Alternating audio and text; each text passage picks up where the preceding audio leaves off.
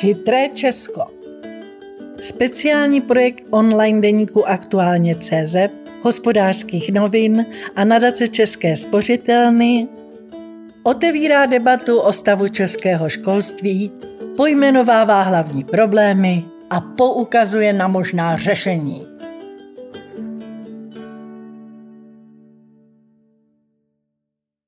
Čeští školáci bývali premianti Evropy. Nyní zaostávají a školu nejvíc nesnáší. Vysvědčení, která mezinárodní studie v posledních letech rozdávají českému školství, nejsou zrovna lichotiva. Čeští žáci patřívali k premiantům v matematické i přírodovědné gramotnosti. V roce dva tisíce šest byli dokonce evropskou špičkou. Pak však začal pád do průměru až pod průměru. Ve čtenářské gramotnosti dokonce dlouhodobě dosahují evropsky podprůměrných výsledků. Ve schopnosti porozumět textu, používat ho, vyhledat v něm relevantní informace a umět zhodnotit jeho věrohodnost, v posledních letech nedochází k významným výkyvům. A Česko si tu drží svou podprůměrnou úroveň. Jak odborníci podotýkají, co čekat od českých školáků, kteří se na často slaboduchých textech učí poznávat větné členy a určovat, o jaké příslovečné určení jde. K čemu jim to v praxi bude, je otázkou. A další znepokojivá otázka zní: proč se raději místo stavby textu nenaučí porozumět jeho významu či záměru? Propad výsledků v matematické a přírodovědné gramotnosti o patnáct až dvacet bodů mezi lety dva tisíce šest a dva tisíce patnáct znamená propad z významně nadprůměrných pozic v rámci ó é cé dé do pozic průměrných. Konstatuje studie Daniela Prokopa a Tomáše Dvořáka analýza výzev vzdělávání v České republice. Propad se týká zejména druhého stupně základních škol. Dle mezinárodních testů PISA pro patnáctileté žáky, který nedokáže udržet stále ještě nadprůměrně dobré výsledky stupně prvního. Jak ukazují mezinárodní testy TIMSS pro žáky čtvrtého ročníku základní školy. Toto srovnání nicméně drobně pokulhává. Zatímco TIMSS více měří školní znalosti, PISA se soustřeďuje na schopnosti využít školní znalosti v praxi. Na rozdíl od jiných evropských zemí neprovádí z úsporných důvodů Ministerstvo školství měření TIMSS v osmém ročníku. Usnuli jsme na vavřínech a ostatní nás předběhli. Myslím si, že jsme do určité míry usnuli na vavřínech. Měli jsme dojem, že jsme dobří a tak nemusíme nic měnit. A najednou nás ostatní předběhli. Domnívá se Zdeněk Slejška, ředitel nadačního fondu Eduzměna, jenž chce nyní pomoci postavit úroveň českého vzdělávání znovu na nohy. Okolní svět kolem nás se rychle mění. Jeden z našich sloganů zní: to, co stačilo našim rodičům, našim dětem již nestačí. Proto se musíme snažit najít recept, jak se posunout. Daniel Münich, akademický ekonom z institutu C E R G E I a odborník na trh práce a vzdělávání, se pozastavuje nad skutečností, že čeští společenskovědní výzkumníci ani Ministerstvo školství dosud nevyvinuli větší úsilí, aby se dobrali odpovědi na otázku, co vedlo k tomu propadu. A o příčinách tedy mohou jen spekulovat. Jmenuje například skutečnost, že se pokles porodnosti po sametové revoluci více projevil u vzdělaných rodičů, takže se zvýšil podíl dětí rodičů méně vzdělaných. Do školy podle něj nastupují učitelé různorodé úrovně, a ti kvalitní naopak v posledních patnácti až dvaceti letech odcházejí. A upozorňuje i na fakt, že mezinárodní šetření PISA testuje patnáctileté žáky ale vzhledem k přibývajícím odkladům školní docházky v Česku mají patnáctiletí žáci stále častěji o rok školy méně. Prokop s Dvořákem konstatují, že výsledky Česka v mezinárodních výzkumech PISA jsou vzhledem k rozvinutosti tuzemské ekonomiky mírně pod odhadem. Nicméně vzhledem k velmi nízkým investicím do vzdělávání jsou mírně nad odhadem. Zjednodušeně řečeno, na to, jak stát školství finančně zanedbává, jsou na tom čeští žáci ještě docela dobře. Respektive situace by mohla být výrazně horší. Čeští žáci chodí do školy nejméně rádi z celé Evropy. Značně alarmující je i fakt, že český žák chodí nejméně rád do školy z celé Evropy. Jen šedesát osm procent českých čtvrťáků odpovědělo pozitivně, zatímco evropský průměr činí osmdesát šest procent. Z českých osmáků už jen pouhá polovina uvedla, že chodí do školy ráda. Navíc jen padesát sedm procent českých studentů oznámkovalo svou školu jedničkou či dvojkou. Zbývajících čtyřicet tři procent sáhlo po horších známkách. Upozorňuje studie Daniela Prokopa a Tomáše Dvořáka. Tyto údaje vidí Zdeněk Slejška z Eduzměny jako jeden z důvodů, proč šly studijní výsledky tak strmě dolů. Myslíme si, že kde chybí radost z učení, zhoršují se i výsledky. Nejčastějším důvodem nespokojenosti žáků je podle Prokopovy a Dvořákovy analýzy pocit, že obsah výuky jim nebude mimo školu užitečný. To si mimochodem myslí celá polovina českých středoškoláků a dokládají to i tvrdá data výzkumu. A na vině nejsou nutně učitelé, ale omezené možnosti, které mají. Kvůli přeplněnosti osnov nemohou do výuky častěji začleďovat aktuální odbočky směrem k mediální, sociální či finanční výchově. A kvůli mezinárodně podprůměrné dostupnosti počítačů či tabletů ve výuce mají rovněž omezené možnosti ve využívání moderních technologií a ve směřování k digitalizaci výuky. Dalším důvodem je přístup učitelů ke studentům. Středoškoláci mají pocit, že učitelé neumí látku podat zábavně nebo že se k ním chovají arogantně. To souvisí s výsledky výzkumů, které ukazují, že šedesát procent učitelů je vystaveno dlouhodobému stresu a u poloviny z nich hrozí syndrom vyhoření.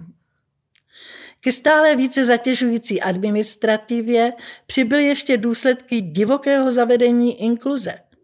Jejíž bohulibá idea společného vzdělávání pro všechny děti nebyla podpořena ani proškolením učitelů, ani dostatečným množstvím peněz, počtem asistentů či pomůcek, ani zmenšením počtu žáků ve třídách. Vzhledem k nedostatku kantorů ovšem vyhořelí jedinci zůstávají ve vzdělávacím systému, což negativně ovlivňuje kvalitu výuky i její oblibu mezi studenty. Ústecko na úrovni Malajsie, Praha špičkou Evropy. Českou republiku také trápí velké rozdíly v kvalitě škol. Jsou deváté největší v rámci O E C D, přičemž na výsledky žáků má výrazný vliv právě úroveň vzdělávacího zařízení. Záleží, v jakém regionu se škola nachází a zda je výběrová, či jde o obyčejnou základku. Výrazně negativně se odchylují Karlovarský a Ústecký kraj. Výsledky těchto krajů v PISA se pohybují okolo úrovně čtyři sta padesát bodů, tedy na úrovni zemí jako Bulharsko či Malajsie. Konstatuje analýza s tím, že výsledky nejlepších krajů se pohybují okolo hodnoty pět set, tedy na úrovni vyspělých států západní Evropy. Výrazně nad pět set bodů má Praha. Těsně pod touto hranicí se nacházejí Liberecký a Královéhradecký kraj. Podle Daniela Vinicha hraje určitou roli nižší kvalita škol a učitelů v těchto regionech. Upozorňuje ale zároveň, že testy PISA ověřují schopnosti patnáctiletých použít intelektuální dovednosti v běžném životě. A tyto dovednosti se zdaleka nevytváří jen ve školách, ale také v rodinách, při zájmových činnostech a při trávení volného času s vrstevníky. Určující je rodinné zázemí.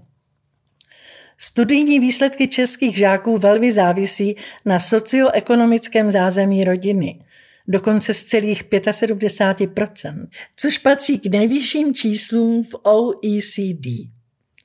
Od sociálního statusu se především odvíjí, jakou školu dítě začne navštěvovat. Některé nasedne do rychlovlaku, jiné do couráku a přibývající rozdíly lze již jen velmi těžko smazat. V Česku jsou velké rozdíly mezi školami. Děti rodičů s vyšším socioekonomickým statusem chodí do lepších škol s motivovanějšími učiteli. Řešením by mohla být cílená podpora škol, které pracují s dětmi z těchto rodin. Nastiňuje možné řešení Zdeněk Slejška. Navíc má český školák jen nízkou šanci dosáhnout vyššího vzdělání než jeho rodiče. A další varovné číslo. Přibývá u nás dětí, které končí už po základní škole a dále se nevzdělávají. Rovněž roste počet absolutně neúspěšných maturantů, tedy těch, kteří už vyčerpali všechny pokusy. I oni pak skončí svou pouť vzdělávacím systémem pouze se základním vzděláním. Děti rodičů s nižším socioekonomickým statusem často nemají dostatečně vzdělanostní aspirace, které by odpovídaly jejich potenciálu. Zde je možnost práce přímo s rodinou, kterou letkde již dělají ku příkladu neziskové organizace. Uvádí ředitel nadace Eduzměna a připomíná, že tyto děti znevýhodňuje i přílišný důraz českého školství na domácí přípravu, přičemž s nimi se nikdo učit nechce či nemůže.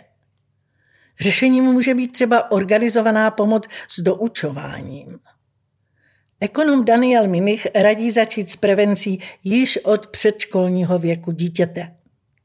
Začíná to zajištěním dostatku míst v kvalitních předškolních zařízeních i pro menší děti a toho, aby děti se slabým sociálně-ekonomickým zázemím do nich vůbec chodily. Následuje zajištění minimální kvality základních škol bez ohledu na lokalitu a na to, jaké děti do nich chodí, a dostatku kvalitních učitelů tam, kde je těchto dětí větší podíl. Důležitá je podle něj i snadná dostupnost zájmové činnosti pro děti, od sportu po základní umělecké školy. Dostupností myslím blízkost a nejlépe propojenost se školou a přijatelné finanční nároky, říká. A doporučuje také zajištění dopravy školními autobusy z menších obcí do kvalitních větších škol ve větších městech, kde nedochází ke koncentraci dětí ze sociálně slabých rodin. Česká škola má problémy ve všech patrech. Problémy českého školství lze sledovat prakticky ve všech patrech vzdělávacího systému. Nejen na úrovni učitelů, žáků a jejich rodičů. Na úrovni ředitelů to je podle Prokopovy a Dvořákovy studie nízká odbornost a kvalita, vyplývající jednak z enormně malého zájmu o toto povolání. Do téměř čtyřicet procent konkurzů se přihlásí jen jeden zájemce. Jednak z nedostatečného dalšího vzdělávání ředitelů. Ty limituje rovněž přetíženost administrativou a provozní problémy. Například jak s tak omezenými financemi zaplatit kuchařku či údržbáře, když v soukromém sektoru dostanou třeba dvojnásobek, nebo třeba I T specialistu, který by jinde dostal dokonce několikanásobně víc. Na úrovni ministerstva školství studie upozorňuje na problém přílišné decentralizace českého školství, která dává školám až přílišnou samostatnost. a tím pádem i zodpovědnost za způsob a kvalitu vzdělávání. Ministerstvo má pak jen omezené možnosti, jak vzdělávací systém smysluplně a odněkud někam kormidlovat. Chybí také dlouhodobá koncepce vzdělávání. V řízení vládne spíše chaos. Zatímco se českému školství hroutí základní stavební kameny v podobě neuspokojivých výsledků matematické, přírodovědné a čtenářské gramotnosti, nestíhá absolutně reagovat na potřeby moderní doby. Nezačleňuje do výuky patřičné moderní technologie, ale ani tolik potřebnou mediální či finanční výchovu a náležitou občanskou výchovu. Reálně tak hrozí, že ze základních a středních odborných škol vyjde další pasivní a snadno manipulovatelná generace Čechů, náchylná lehce spadnout do dluhových pastí, stejně jako do víru všudy přítomných fake news. Ostatně uspokojivou mediální gramotnost prokázalo jen deset procent středoškoláků, nepočítáme-li mezi ně gymnazisty.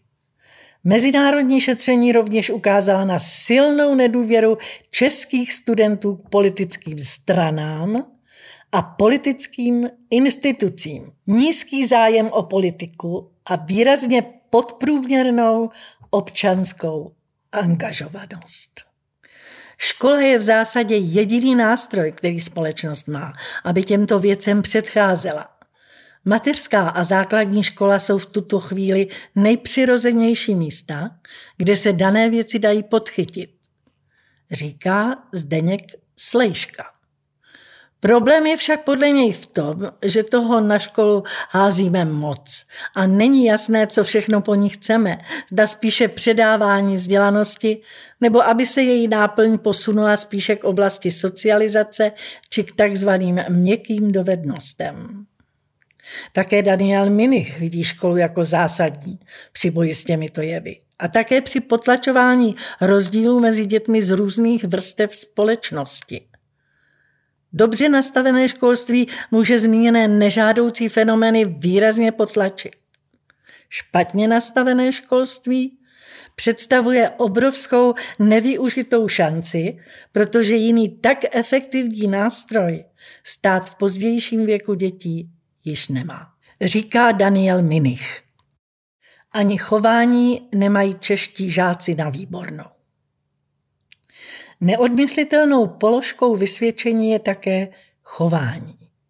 Ani zde není důvod k jásotu. Na českých školách totiž roste rizikové chování, zejména šikana a kyberšikana. Podle analýzy výzev vzdělávání v České republice došlo mezi lety dva tisíce třináct až dva tisíce čtrnáct a dva tisíce šestnáct až dva tisíce sedmnáct k nárůstu počtu škol, kde byla zaznamenána šikana z třicet na třicet osm procent a zejména kyberšikana ze čtrnáct na dvacet pět procent. Také na tento trend školy dostatečně nereagují. Mnozí učitelé ani neznají aplikace, v nich se kyberšikana odehrává, nemohou na ně tudíž účinně reagovat. České školství zkrátka čeká na zcela zásadní restart, který by postavil na nohy celý vzdělávací systém a renovoval by ho podle požadavků dvacátého prvního století. Na jeho konci by mohl být nejen náležitě vzdělaný, ale také spokojený a v moderní době řádně zorientovaný člověk. A spokojený učitel, jehož profese by byla ve společnosti vysoce uznávaná i náležitě ohodnocená. Záleží především na kvalitě učitelů, jak k výuce přistupují, nakolik žáky dokážou pro učení a poznávání nadchnout. Ale při té hromadě administrativy a za ty mizerné peníze s šancemi na jen symbolické odměny za dobře odvedenou práci se nemůžeme divit, že řadě kantorů na kvalitě jejich učení moc nesejde a někteří ani nejsou kvalitní výuky schopni. Dodává Münich.